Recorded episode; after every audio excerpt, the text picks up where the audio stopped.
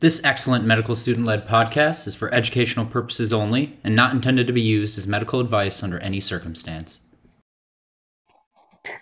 Hi, everyone. Welcome back. Alert and Oriented, episode 25. I'm Megan. I'm back here with Nick and Dr. Abrams, and we have two awesome discussants joining us today. So, super excited. Thanks, Megan, for getting this 25th episode underway. I have a really interesting case here. Before we talk about the case, uh, just generally, we can reintroduce ourselves and then have some have our discussants, Hannah and Kat, introduce themselves as well. So I've introduced myself many times here, Nick, but basically this summer I've I've been in Montana a lot. So it's been about a month since I've been on clinical service. This is the first time I've really talked out loud about medicine in that month. So just getting back into it, but really excited about this case. And yeah, I guess Hannah, you can go ahead and introduce yourself and then Kat.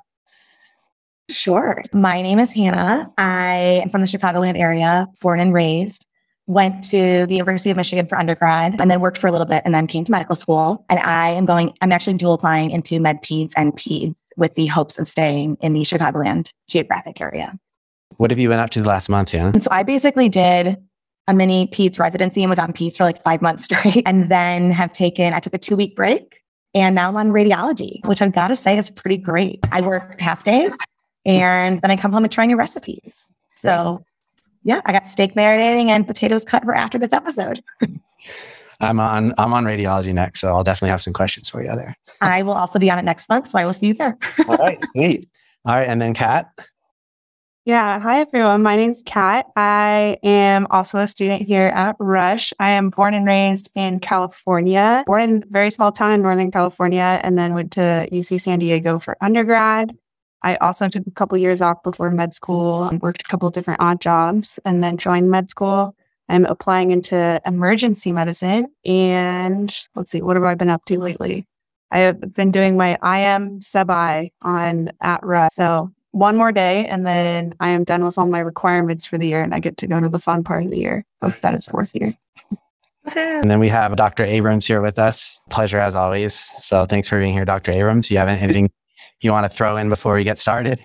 I don't know. I I I'm jealous that you were in Montana for for most of the summer. Where were you? Somewhere good? Where in Montana? It's northwest, so it's in Kalispell area, so lakeside, sure. so by Glacier Park. Yeah, a Glacier. Yeah, we're about 45 minutes from Glacier, so I can't complain. It's beautiful. It's so beautiful up there. One of one of the most beautiful places in the country. I think I 100% agree. Does it look anything like the show Yellowstone? It actually looks better than the show Yellowstone. Yeah. I, I don't blame it. That's crazy. That's so fun. What a great summer. Yep. All right. So we will get into this. So this is an interesting case that was that, that we found from Cook County Hospital. This was a patient that presented to the emergency room. So really interesting. And when I first heard about it, I didn't actually wasn't involved in the care of this patient myself, but one of my classmates was. And when I first heard about it, I was like, oh, this would really be a good podcast case. So I'm excited to see how it plays out. So I guess with that, we can get on get into the first aliquot. So we're going to start out with just a little bit of history of present illness for this patient. So our patient today is a 47 year old male who presents to the emergency department with a few days of generalized abdominal pain, nausea, vomiting, and diarrhea. Yesterday, he developed right sided flank pain, which has been progressively worsening since onset and is now excruciating, constant, 10 out of 10 in severity. He has had multiple episodes of vomiting, which is non bloody and non bilious. The patient denies any associated testicular pain, dysuria, hematuria, urinary retention, but he does report that he is urinating less than usual. There's no chest pain, but he does subjectively report that he's having some difficulty breathing. To our knowledge, no recent illnesses. He denies fever, cough, sore throat, and any history of similar symptoms. So kind of a, a lot to unpack here, but we have this kind of, we have this male who's had this recent, what seems like GI illness. Now he's developing these pretty severe symptoms. So how would you, one of you, how would you guys approach a patient that would come to an ER with a presentation like this? I can start, even though we have our resident ER in here. yeah, that's our ED resident. I think just given the kind of really broad description of his issues, I would need a little bit more of a thorough history. So I would want to know, like, around what time did the abdominal pain start? When did you first notice it? What were you doing? A little bit more of like a description of the pain, trying to differentiate if this is like a musculoskeletal pain versus more of like uh, colonic type pain or epigastric type pain. And then sort of get a more thorough history as well in terms of, you know, when did the nausea start? When did the vomiting start? Was the diarrhea concurrent? You know, is diarrhea watery? Because I think my brain's going a bunch of different directions right now. I think with like all of these different kind of symptoms together. I think infectious at first. And so when I think infectious, I think I need a lot more information in terms of, you know, where you've been, et cetera. I think that's great. See, I have to let the resident pedi- pediatrician go first because she's going to get the extra history that I would have skipped. But going with like this history that it's like worsening and then now excruciating makes me think of some sort of like obstructive pathology, something that was worsening like appendicitis, some sort of torsion, mesenteric ischemia, something like that, that would all of a sudden get a lot worse. And it will kind of have that initial prodrome. Awesome discussion. I think you guys brought up a lot of good points. And I think this is one of the really hard parts about emergency medicine is someone coming in with a presentation like this and with every question you're asking, you're kind of asking it for a reason. You want to be able to narrow down that differential. And that gets difficult when the differential is so broad to start. But I think you guys did a really good job discussing kind of infectious versus obstructive, all different etiologies it could be. So we'll move on and give you a little bit more information. All right. So here we have our second aliquot. Past medical history, type 2 diabetes, hypertension, hyperlipidemia, medications. He's on insulin, amitriptyline, atorvastatin, chlorpromazine, chlorthalidone, enalapril, linagliptin, metformin, and pantoprazole. Past surgical history, he had an above the knee amputation, uncomplicated three months ago, no allergies, and family and social history, is not a smoker, does not use any substances, and otherwise non contributory. Anything stick out to you here in terms of the medical history meds? Anything you're looking for in particular when trying to make some moves forward with this case? The above knee amputation, is that on the same side as the pain now?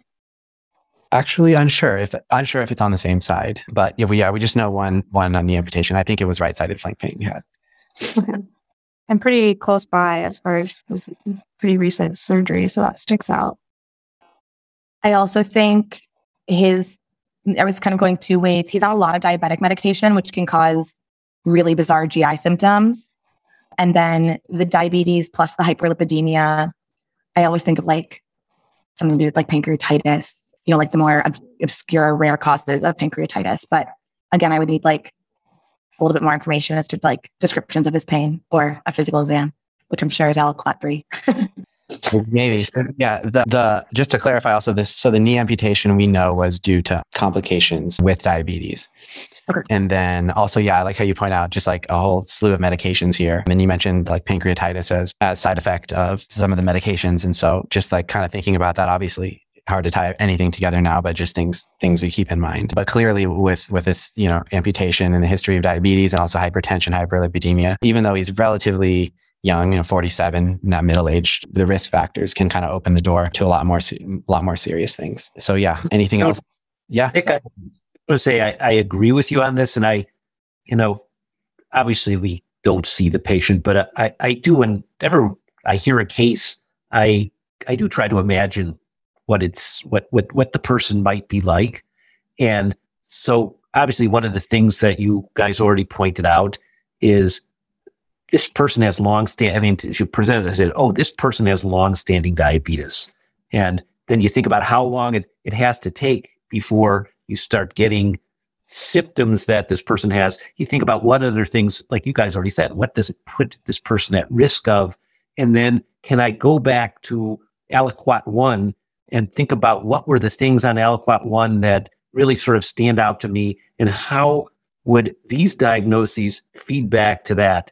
I, I mean, I didn't say anything in the first aliquot, but I mean, at least some of the person's symptoms were in my mind non-specific. The thing that the big piece of signal that really sort of stood out to me was this sort of 10 out of 10 excruciating flank pain. And, and, and what does that mean? And you guys have already mentioned certain things already. You mentioned pancreatitis, and I think about other things that would cause really excruciating pain like that. I mean, I like kidney stones, even DKA, I think sometimes can be painful, although he didn't have any symptoms of confusion, which I, at least in the cases I've seen, they're always altered in some way, shape, or form. But then again, we don't know his baseline, so maybe he is altered. And then like other microvascular complications that you can see from diabetes also, I think can absolutely present in the kidney area. So I would definitely add those to sort of our differential in terms of what we're thinking about. That's great.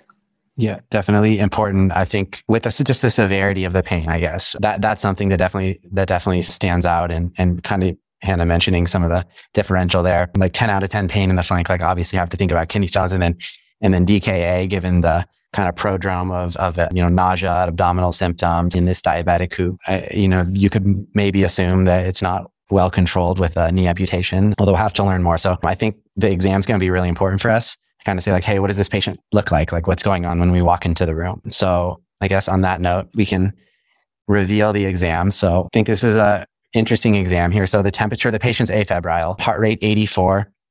The blood pressure is 225 over 98 oxygen saturation 97% on room air, and the respiratory rate is 35. The patient was alert and appeared in significant distress, diaphoretic, writhing around in the bed, keeps screaming, my side, my side. The skin's warm, intact. There's no appreciable rashes. We said he was diaphoretic. HENT exam unremarkable. Cardiovascular, there was a regular rate in rhythm, no murmurs, normal peripheral perfusion, no edema, and there were two plus femoral pulses bilaterally. Respiratory rate tachypneic to the high 30s, low 40s. Notably, the lungs are clear to auscultation. Breath sounds were equal. No, tender, no tenderness on the chest wall. There's bilateral flank tenderness. No appreciable musculoskeletal tenderness. We had that left AKA. Gastrointestinal, soft, non-tender, non-distended. No pulsatile abdominal mass. And neurologic exam was normal with no focal deficits. The team decided to, to, order a bedside ultrasound pretty emergently on this patient, given the presentation. So that's also kind of something we'll talk about. But yeah, basically lots to unpack here with the vitals, the exam. What what are kind of your your guys' first impressions for from this exam? What stands out to you? I think right off the bat, the blood pressure stands out a lot. So that kind of leads me towards like a hypertensive emergency, given his exam as well. Um, so breaking that down as far as like his end organs that you would be concerned about would be like brain, heart, lungs, kidneys. I think we already have a pretty good picture towards maybe the kidneys. And I, you know, I rotated at county as well. So county county loves to go grab the ultrasound as soon as as soon as someone walks in with a blood pressure like this. So I'm not surprised. But you can actually like roll out a couple things for hypertensive emergency with the ultrasound really quick. So like for pulmonary, you can look for pulmonary edema. You can look for the lines if you put the ultrasound on their lungs. Although this guy, I mean, he's tachypneic, but his, I would expect his lungs would be normal. And then you can also look at the kidneys really quick with a bedside ultrasound and look and see if there's any fluid around the kidneys. I think Kat really hit the nail on the head there in terms of the ultrasound. Generally speaking about like this physical exam, really frustrating. There's no GI findings, just given all of his GI symptoms. But, you know, nausea and vomiting are really common when you're in pain as a side effect of pain. I think, you know, I think when I'm thinking like flank tenderness, you know, I kind of go through like organ systems. And so I think on an ultrasound, I would also check like the bladder and the like ureters and assess for, I don't I know you can see like obstruction, but like a stone is more poignantly detected on a, like an x-ray where it will really light up if it's calcified in nature. And other than that, like I think you can also like assess the appendix. I mean, he's 47 years old. It would be you could have like a fecalith causing appendicitis, but the only other thing I can really think of is like diverticulitis. But again, I would expect that more on like left-sided pain, maybe radiate into the flank region. So that's those are the things that I would add to sort of like what we were what we assessed for. I, I think you actually made a, a good point regarding the ab- abdominal exam. I know you said you were frustrated that there's no like findings that scream out to you, but we like to talk about pertinent negatives. And like sometimes when something's absent on the exam, we can kind of help shape our differential a little bit. So does the fact that, you know, pressing on the, ab- the abdomen is soft and kind of pressing on it doesn't really elicit any pain, does that um, help maybe rule some things out or at least point away from certain diagnoses? Yeah, absolutely. I had mentioned pancreatitis before. I would drop that definitely lower on my differential at this point, given that I would expect the patient to scream out in pain if I pressed in there uh, at the gastric region also makes appendicitis a little bit less likely, just given, again, there are pretty specific exam maneuvers that you can do to sort of rule in or rule out appendicitis. I actually don't know the like the likelihood ratio on those off the top of my head, but I know that those are we use those quite frequently when sort of creating a differential for abdominal pain. So let me ask you guys a question because I like to start with that very with the very first line, not aliquot three, but the vital signs. And so the vital signs here, in some ways, they are at least what I, what I might have expected, a little strange. And I was wondering if you guys, what, you guys think about think about that. I mean, one of the things that stands out to me right away is, you know, the, the, heart rate is low for that blood pressure in some ways, although there's ways to connect that. The fact that this person's afebrile may be helpful in some ways, may not be. And then the respiratory rate of 35, you know, which is then sort of repeated as 40s down down below really does stand out and makes me think a little bit about, you know, is there a way to sort of fit these vital signs into into this whole picture? I think that's really interesting because I also put a question mark next next to diaphoretic when he's afebrile. So like, why is he sweating but he doesn't have a fever? Which obviously you can be uncomfortable and in pain and be like moving around so much. I guess that you're sweating, but I wouldn't expect somebody to be diaphoretic, which is you know we can see that they're sweating, and be totally afebrile, normal heart rate. The really only pertinent sign is that like he's still hypertensive with a little bit of increased respiratory rate. I I don't I didn't know what to make of it, which is probably why I didn't address it. Yeah, I think when I saw these vitals too, I was a little bit confused. I think this is someone I would go back and double check and make sure that his heart rate truly is 84 because you would definitely expect someone who seems as uncomfortable as he is and has a blood pressure of 225 over 98 if you're going to attribute this to him being like in distress and uncomfortable, you'd expect the heart rate to be a little bit higher. So you can go back and look at the meds, make sure he's not beta blocked, not on a calcium channel blocker. I've seen that happen often. And then I feel like another thing I'd always think that's like, okay, is there some sort of like cardiac, some sort of cardiac cardiac process that's affecting the conduction system? Like he's diaphoretic, his blood pressure is high, could be he's in pain, and now he just has an issue with his conduction system that's not allowing him to become as tachycardic as he should be. But yeah, I agree. That definitely stuck out to me too. What do you think about the tachypnea, assuming that, you know, this is a good lung exam and we don't hear anything? What else would be on your differential for someone who appears to be, you know, breathing pretty hard, but maybe we don't think the pathology is in the lungs? I mean, initially when I saw it before we went through the rest of the exam, I thought this fits really well with DKA because I would expect it to be a compensatory response. Other than that, I mean, given the lack of lung findings, I mean, it could just be a response to pain. You know, people tend to alter their breathing when they're in pain to sort of compensate for where they're feeling their pain. and So maybe taking normal breaths or taking deep breaths moves his body in a way that exacerbates the right flank pain. So it could be that the short, short, rapid breaths are what make him comfortable and he's just compensating. Yeah. yeah. I love that point. I think it's always important to think about, okay, why is the patient, you know, coming in with the vital sign they're having? Like the blood pressure, is this pain related? The ticket, I feel like obviously you want to think about the lungs first. Is there something going on there where they're not oxygenating well? In this case with O2 sats 97%. So you always want to think about other things outside of the lungs that can cause you to become ticket compensating for an acidosis is yeah, a really good thing to think about when you see a patient that's breathing this quickly. So I think the question then always becomes like, all right, sick, not sick. Are we worried, not worried? How are we prioritizing our workup versus our management? What would you guys be doing first? I think this is definitely a sick patient. This is going to suddenly get all your attention if this rolls in. I think as far as management, I would start with the bedside ultrasound, to see what that shows, just because that's the fastest and things that we be getting concerned about that are surgical emergencies. You can go get a pretty quick answer on those. Hannah, do you want to order anything? I get a UA, and then I would also probably do more like KUB. Oh, I'd probably get some labs too, just because we really don't know what's going on. So I do CBC with DIS, CMP, maybe like a CRP, see if there's some sort of inflammatory causes, ESR in terms of other imaging. I'd probably start there. Maybe an abdominal x-ray. It's fast, it's easy, it's cheap. Hey, Kat, as, as the as the soon to be ER doctor, I, I have a question that has bothered me since I saw this case. Flank pain, but you know, if you know, flank back, who knows? But you know, again, this is a diabetic with a lot of risk factors. And if this person said they came in with tearing back pain and and and was almost the exact same presentation, there's there's this piece that keeps running through my mind that you know this person is is clearly has to be a vasculopath, right? Because he's already lost a leg and things like that. And, and there's one diagnosis that seems to be sitting in here that at least I think about a little bit. And I, would assume as a as an ER doc, you would think about also. Yeah, I, I, think you're trying to trying to lead us to the dissection here, which I would agree. I would agree with. I, th- I think our our ultrasound that would that's part of the fast exam. So that was my question to you. Is this is is is is point of care ultrasound? Is that is that good for this diagnosis? I I don't know. From my understanding, a lot of the studies on ultrasound all have to do with who's doing the ultrasound. So it depends how confident you are in your ultrasound abilities and whether you're getting good images. Our residents at County have great ultrasound training though. So I would trust them to get a good abdominal aorta. And, and I say this, say this saying the exam really is not compatible with that because I mean, somebody went out of their way to tell us that everything's fine distally, mm-hmm. but it's still, you know, when I first heard when when the case was first presented, I say, ah, that has to be. You know, you think about what do I have to find right away that's going to kill this person immediately, and that would be one of those diagnoses.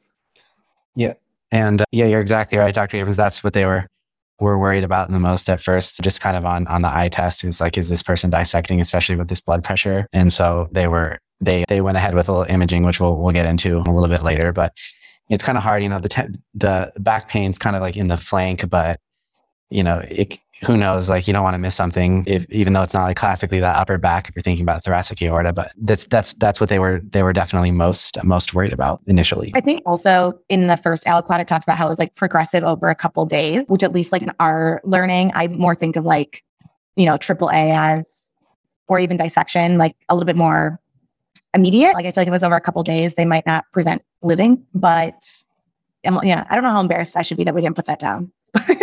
You shouldn't be Not at embarrassed. Um, about if we had Kevin here, you know, Kevin, one of Kevin's favorite things to always say is that tempo is everything. so, so you, but you're you're right, Hannah. It's not the tempo is not really right for it. Yeah. But we would check with our really great imaging skills. I think you guys did a great job discussing all of this. I think we're ready to move on to the next aliquot. What do you think, Nick? I think that's a great idea. Let's see what we got. Okay, so we have some labs and a couple or a little bit of imaging. So start the CBC. White blood cell count is 23, hemoglobin 12.6, platelets 407. For the CMP, we have a sodium of 136, potassium 6.1, chloride 88, bicarb of 2, BUN 82, creatinine of 13.7 with an unknown baseline, glucose 112, anion gap 46. We got a bedside ultrasound, which showed no free fluid and no AAA. And we got a UA, which showed two plus protein and no red blood cells, no white blood cells, no ketones. And they got blood and urine and sputum cultures, which are all pending. So we love some good lab abnormalities and we got some good ones here. Why don't you start us off and tell us kind of what's most striking to you and how this changes what you're thinking? I'm still processing them. One moment. Take your time. Sometimes labs are disappointing, and sometimes they're really juicy, Mhm. and they have a lot to to tell you. And I feel like this definitely would side on the on the a lot to tell you in terms Yeah. of starting lab abnormalities for sure. And I guess there's no wrong answer as to which one you want to pick. But I mean, I really, where do we start? Okay, we'll start from the top. So, in terms of his CBC, he's elevated, he's leukocytosis and elevated white blood cell count. I'm pretty sure those platelets are elevated. This is me double checking. They are slightly Okay. elevated. Like our upper limit's like 400. So And then in terms of his CMP, sodium's within normal limits. He has a hyperkalemia. His chloride is within normal. Oh, it's actually a little bit low for normal limits, but kind of borderline bicarb. I don't remember what's normal. And then his, this is kind of where it gets interesting. So his BUN's really high, his creatinine's really high. His glucose is, I would call that pretty normal. And his anion gap is high. and I know it's kind of a well, this is not well, usually we'll have like some some like parameters, but so for our, our bicarb, just it well, it's two here. Normally we're like it's like in the twenties, be like Okay. bicarb, and then yeah, you mentioned the you you mentioned the creatinine, Yeah, the creatinine's sky. the elevated and the anion gap as well. Yeah. So just with what I have right now, this is, you know, obviously getting very confusing because when I see things like this, I'm like, oh, he's a diabetic and he has, you know, a really high anion gap and his kidneys are clearly malfunctioning. But then we go back to this presentation and physical exam and it's like not all quite fitting together, which is always fun when you're on service and you have this conundrum. I, it's so, I'm trying to think of like what I would do next. I'd probably get this man some fluids.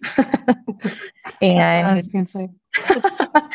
and also assess his, address his potassium levels because those to me are kind of what I can correct most immediately. And then I would put my head together with my lovely ED resident and figure out what to do next. I, I gotta say, you know, at county, sometimes we get get a lot of patients who just don't have good access to medical care.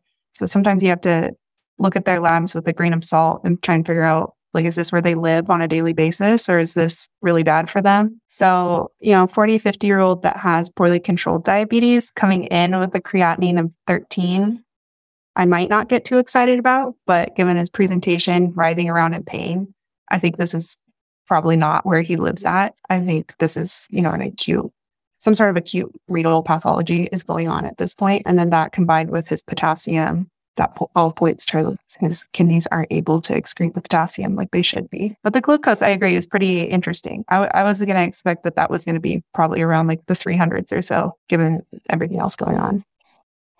And yeah, I think you made a good point, which I guess we should clarify in terms of the creatinine. So like this is not like a dialysis patient. So we we don't have a baseline creatinine on him, but um he like doesn't have any like marked kidney failure at baseline that we know of. So assuming the baseline would be somewhere down in in the ones or two, we don't we're not exactly sure, but not like a not like a dialysis patient in this case. So we definitely know like his his there's something severely wrong with the kidneys.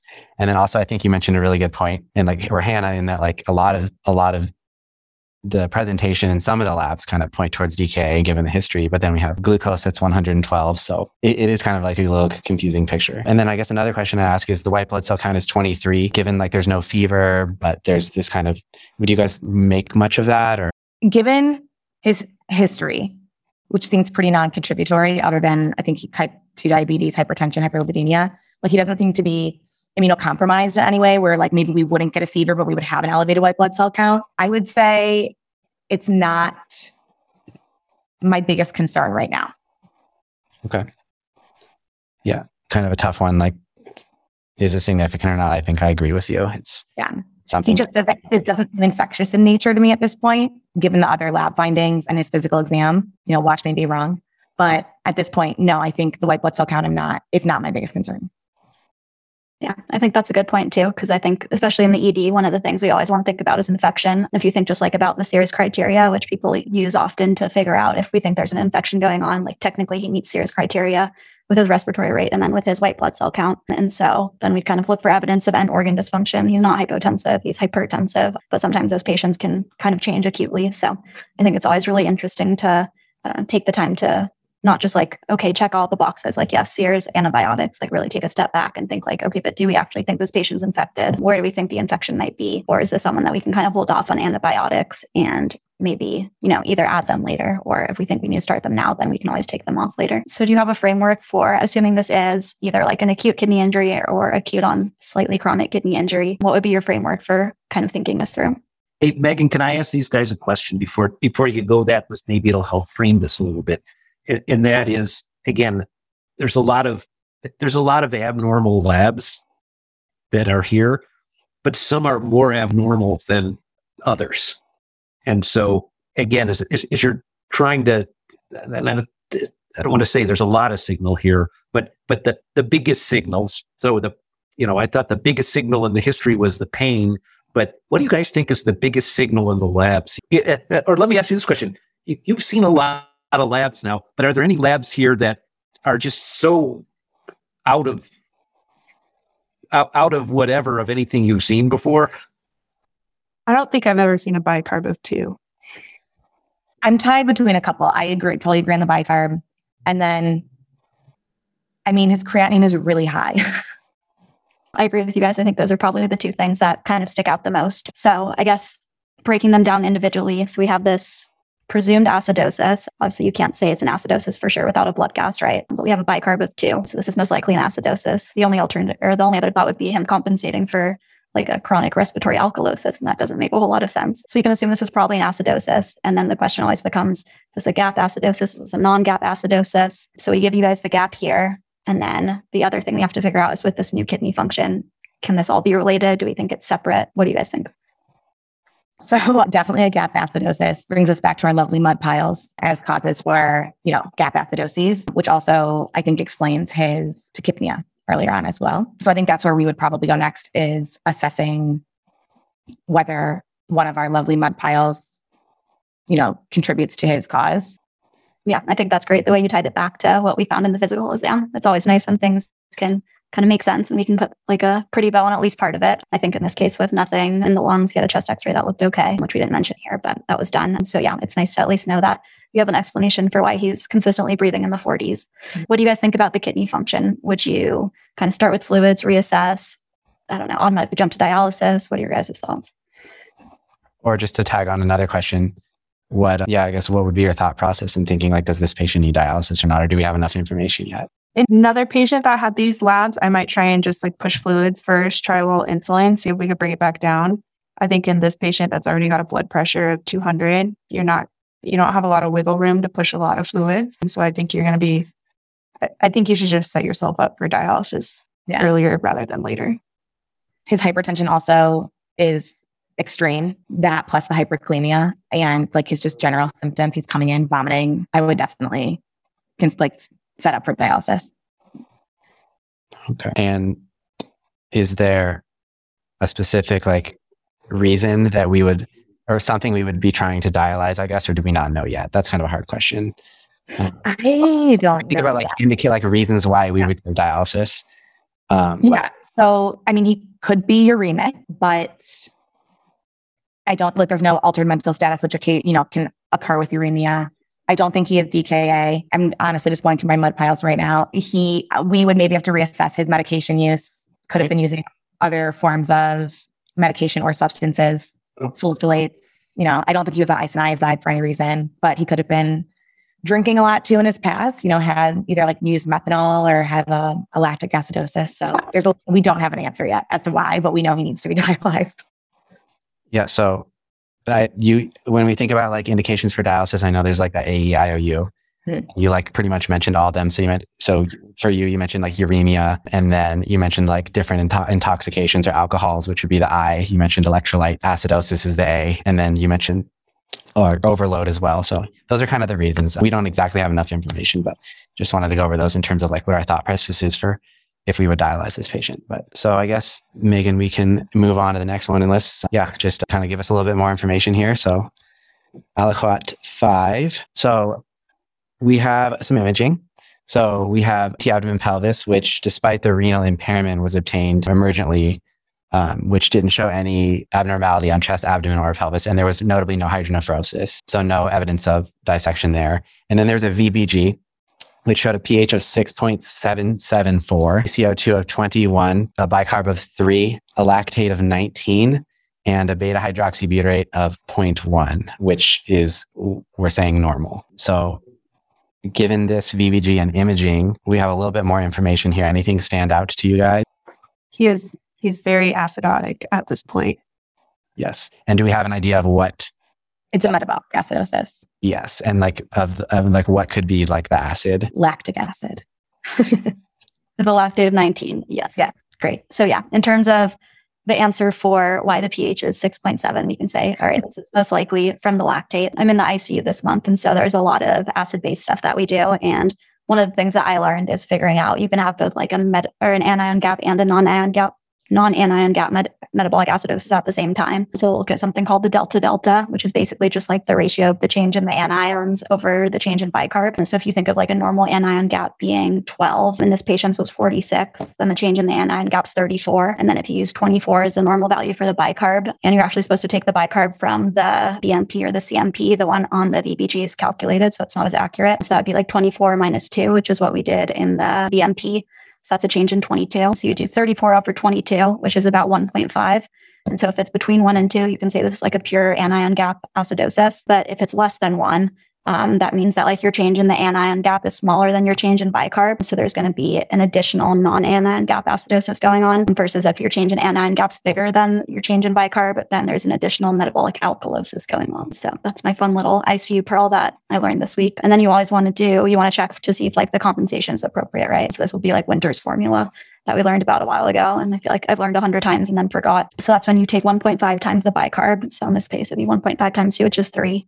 You add eight, so that's 11. And then you do plus or minus two. So between like nine and 13 is what you'd expect like a compensated CO2 to be, which I think is almost like impossible to breathe fast enough to get your CO2 down to like nine to 13. This guy's already breathing at 40 per minute. So I can't imagine how long you'd be able to do that for before you just tire yourself out. So not surprising here that he's not fully comp- not fully compensated, just like given the degree of the acidosis. But yeah, just some calculations I guess you can use to impress people around you when you're trying to figure out what's going on with the metabolic acidosis. All right, yeah. And then we have the CT, which doesn't really give us much of anything, but also kind of helps us to rule some stuff out. So what are you guys thinking in terms of what's going on? Do you want to like take a step back and just reframe and kind of go through what's at the top of your list in terms of differential and how you're going to tie this all together?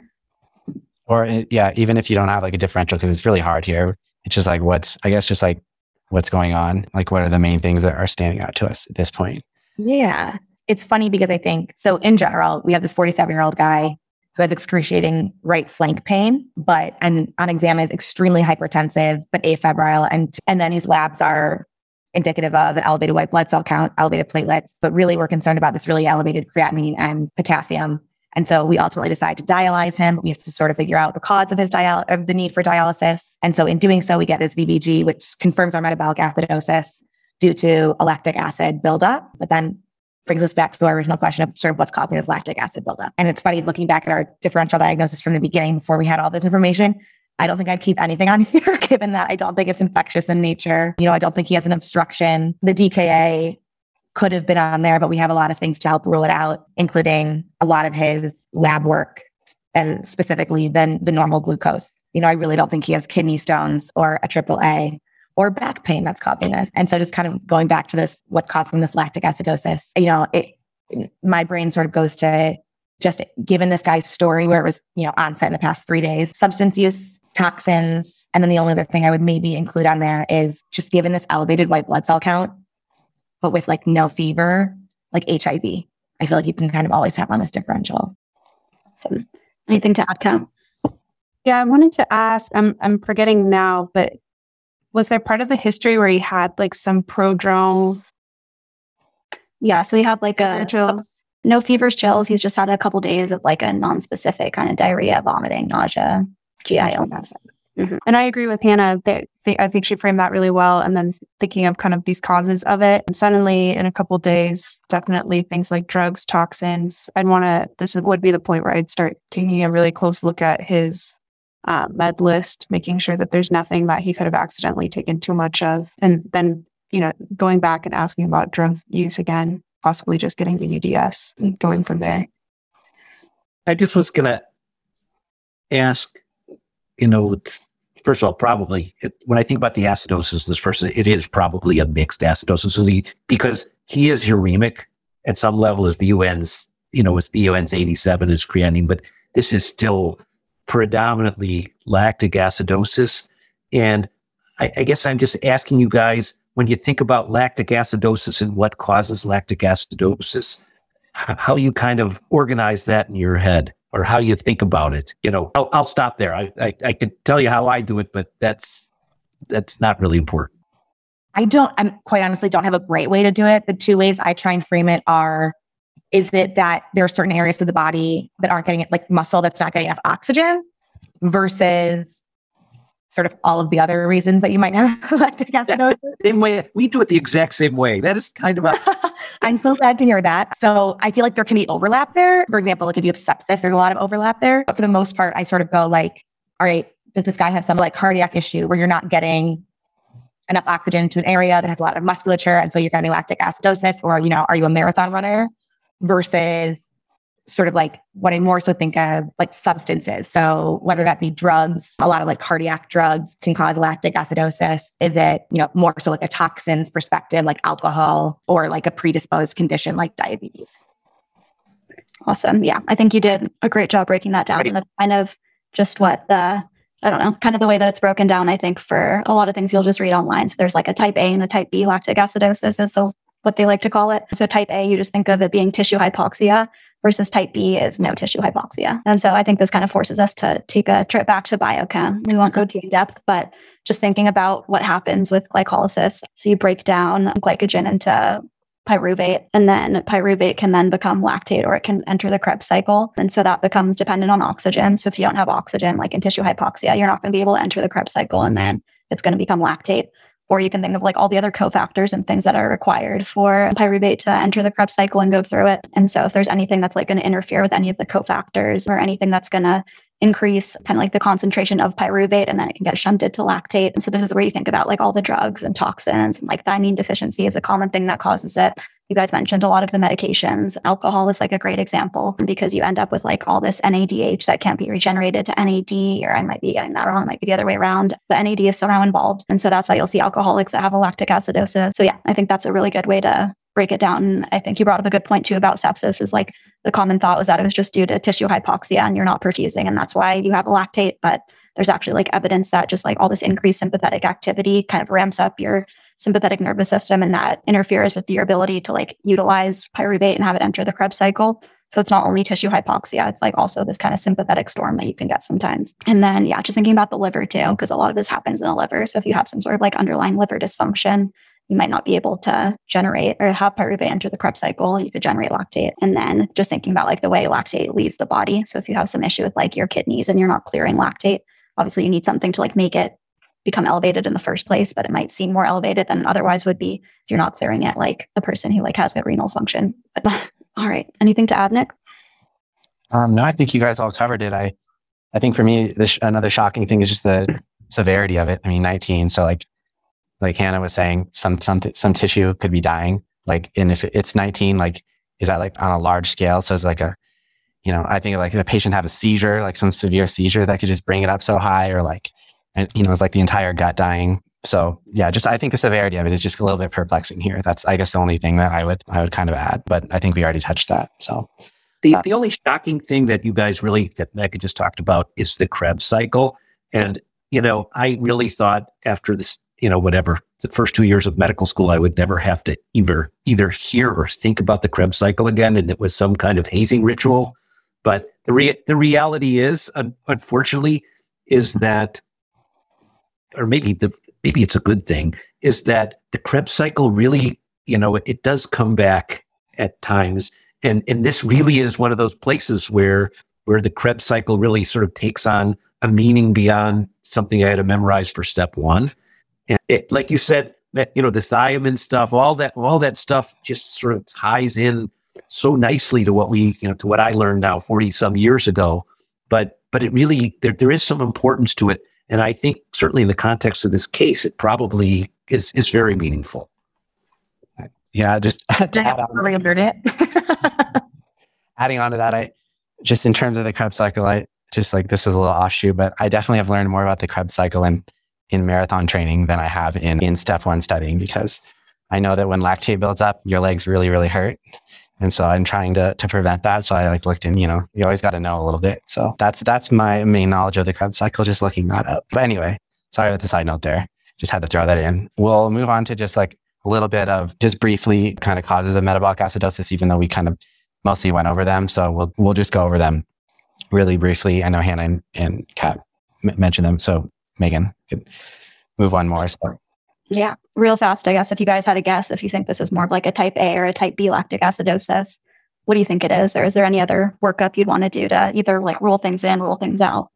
A, a being like there's yeah, yeah, yeah, and B and B being maybe like a maybe like a toxin or something, something affecting cellular metabolism. I think you can make good arguments for either. I think we're probably, I mean, I don't want to speak for both of us, but I think we're probably both leaning more towards B. The thing that's kind of interesting that I just would point out is that creatinine can also come from muscle and he had really elevated creatinine. So, you know, it does make me think a little bit like, oh, you know, there is some argument for type A, but given all the other information, I think we would say type B. Okay, great. So we won't hammer this too hard, but just you kind of mentioned mud pile, Hannah. And so just in terms, so we know we have an anion gap metabolic acidosis. There's lots of different causes. So the key is, you know, once we found that, what's causing it? Lots of uh, mnemonics online that you can find different ones, but one that we like to use uh, is like a cat MUDPILE. So you just spell out a cat MUDPILE and each letter starts for something different. So go down the list, aspirin, then carbon monoxide, cyanide, caffeine, acetaminophen, Theophylline for the M would be methanol or metformin, uremia, diabetic ketoacidosis, propylene glycol, and then I, isoniazid, ibuprofen, iron, L, lactic acidosis, and E, ethylene glycol. So we pretty much talked about most of these things in our discussion, but just wanted to go over that to kind of summarize some of the causes we've talked about. But um, all right, so we can move on now. Another interesting pearl I learned if you do have a patient with an anion gap, anion gap acidosis and you're not entirely sure where it's coming from, something else you can do is check the osmolar gap. So, this is for a lot of the toxic alcohols. Basically, what it looks at is like what you'd expect your serum osmolality to be based on like the formula.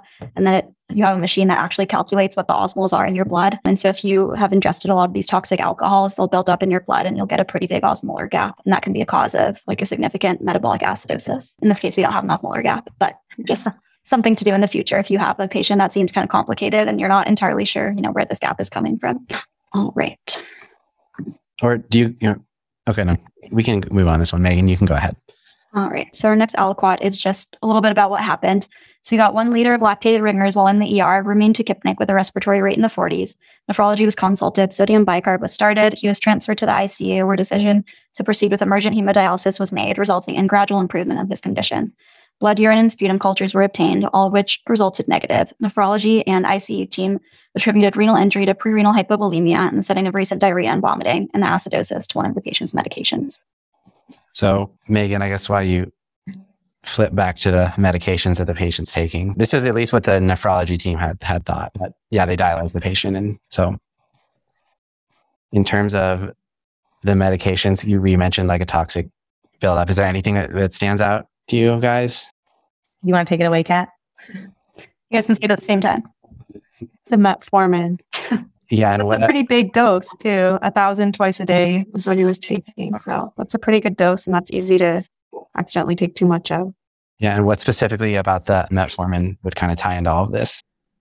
You expand on your question a little bit. So, what can metformin do? I guess that can cause what's happening here.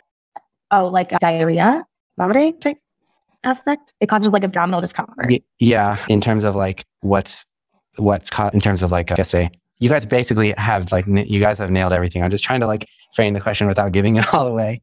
I don't. I, I think I know what you're getting at, but I'm not sure that I understand why or how it works. But I know that there's something like metformin associated lactic acidosis. There it is. Yeah, exactly. Yeah. I don't know why that happens though, so don't ask me to. no, that's not what we were expecting. But yeah, so overall, interesting case that I, you know, always read about metformin associated lactic acidosis. We know we hold the, these diabetic medications when for hospitalized patients, but just to see to see or learn about a case like this was kind of an interesting perspective. Dr. Abrams, do you have any thoughts here? I, I yeah, I do have I've got lots of thoughts on I, this. I can tell. I can tell you're you're just licking your chops there. I, I, you know, again, you guys.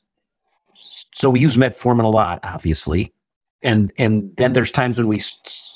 So we use metformin for people with, with diabetes, and we we start cutting back on metformin on people with diabetes when when certain things occur to them, and and again, it goes back to the fact that this guy was a long-standing diabetic. And and Nick, do you have any idea what his baseline creatinine was? I don't. I, I, I mean, I'm assuming he had one because he's on the metformin, but Megan and I just said that it it was not severe enough to to not have him be on the medication. So, Maybe so. The, something may, puts him in the stage stage three category. yeah, may, maybe, But we don't know. Yeah, we Because- don't even have it.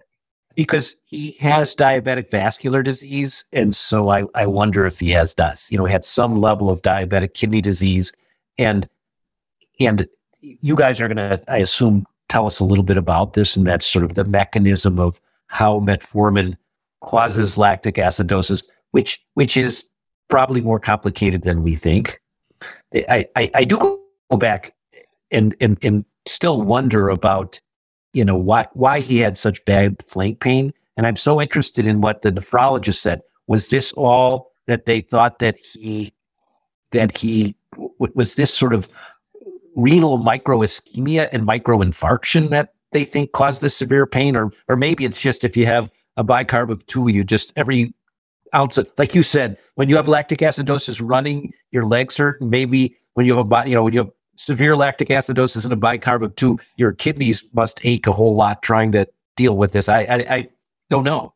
Yeah, that's a good question. I I didn't talk to the nephrologist, and there really wasn't much explanation for the pain. I know Megan was asking me this before too, like, but doesn't you know it doesn't make sense or like what's causing such severe pain? But there's a couple case reports online that seem to the, to describe a presentation with flank pain that was may, maybe just associated with just this damage, severe damage to the kidneys, maybe microvascular. We don't know, but there's not really a pleasing answer to that question.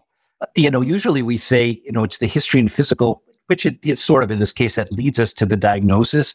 But sometimes it's the labs that lead us to the diagnosis, and I think in this case, it, it really, in many ways, sort of what was the labs, knowing sort of the history of this person's this person's medication. So, you know, you know, history I say is 90% of the game or, you know, 80%. There's been studies over the years that have done that. But, you know, in this case, I, it really is the labs that, that sort of push you to, to what what you guys are going to tell us a little bit about this diagnosis in, in, in a few minutes. I, I, you know, there's one thing I, I feel obliged when we talk about lactic acidosis to talk about the Warburg effect. Uh, you're smiling. I see you, Nick, here. You're smiling. You know what that is?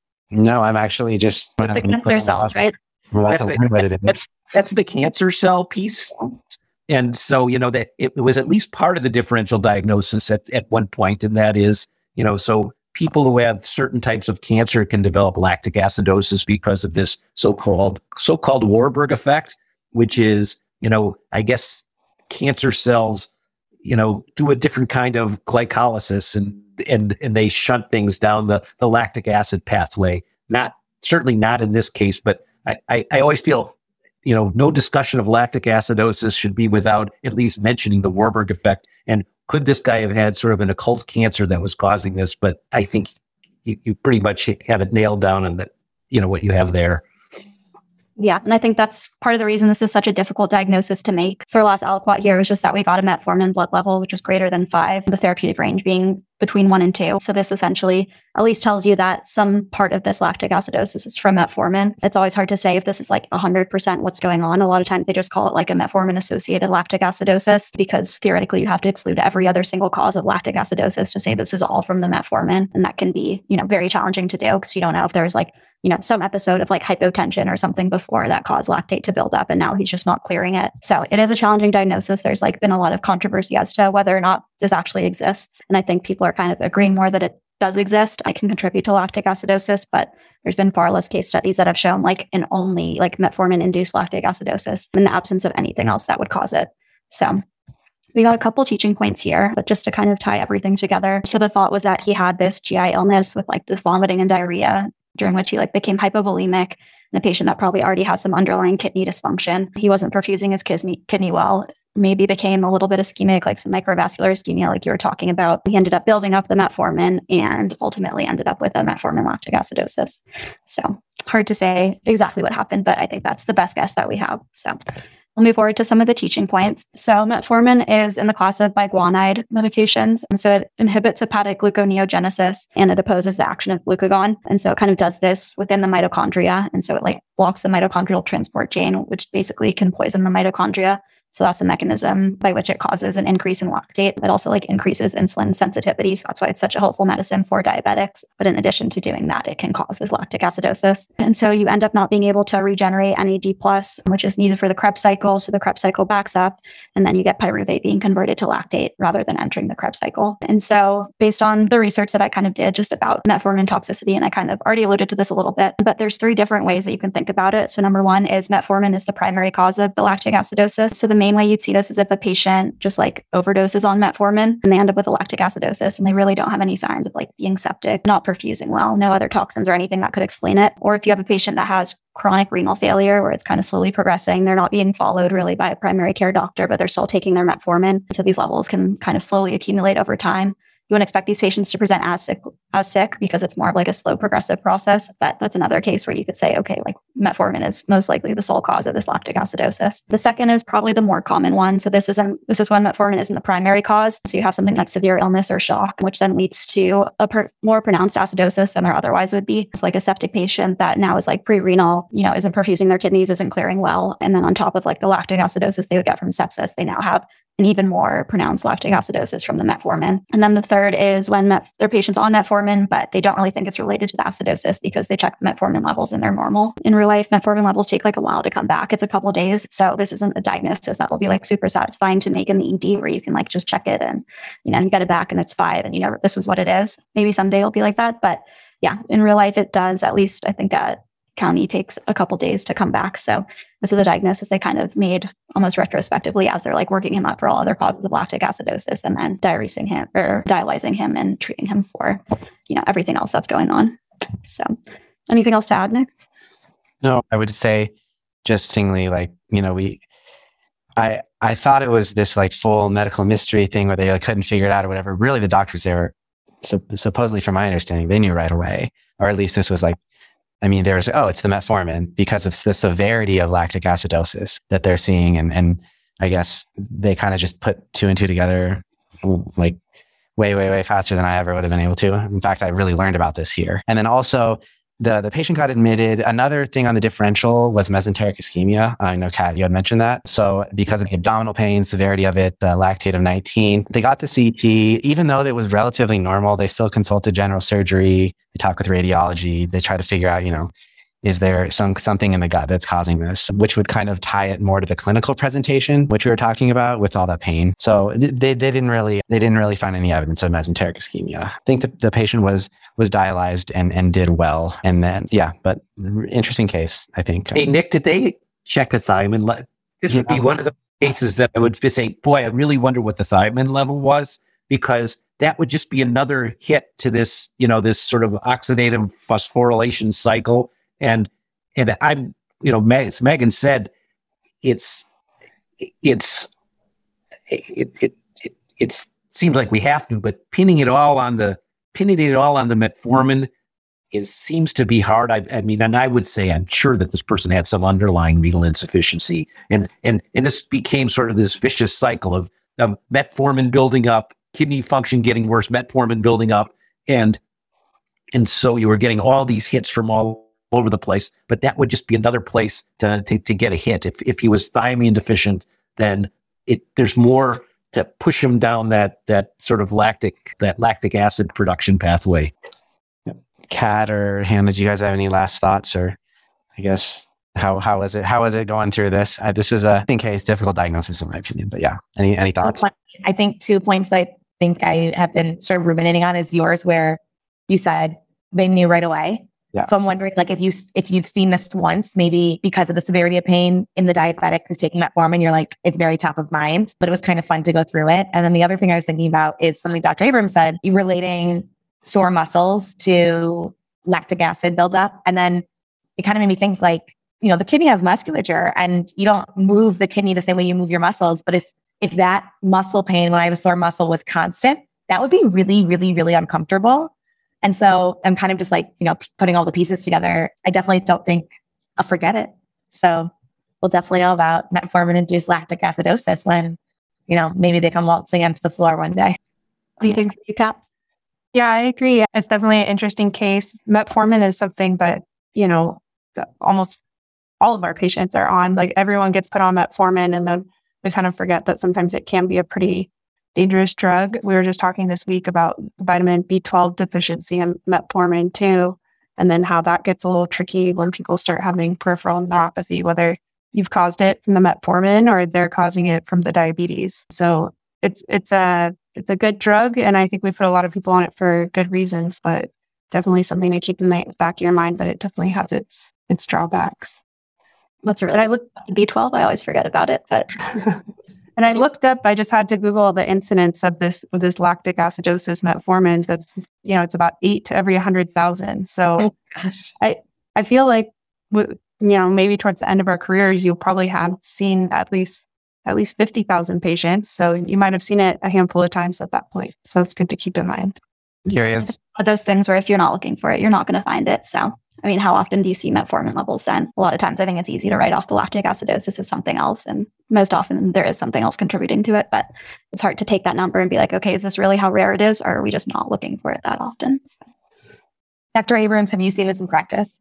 I, yeah, the, it- it's sort of like Nick said, and that is, and I think the ER guys really are keyed into this diagnosis, It's keyed into at least thinking about it. So my guess is, my guess is, if you go into an ICU, you'll see this diagnosis. I don't want to say frequently, but you know, over the space of of a couple of, of years, you'll see it a couple of times. well we'll be ready Right.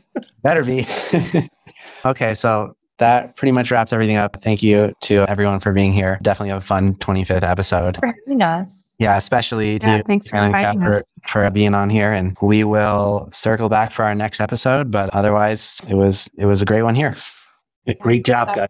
Great. Thank you. good luck to everyone. I know, I think the four of us are probably stressed. I know I am about applications and interview season. So, good luck to everyone else that's going through it. I know it can be a stressful time, but also very exciting. So, Yeah, right.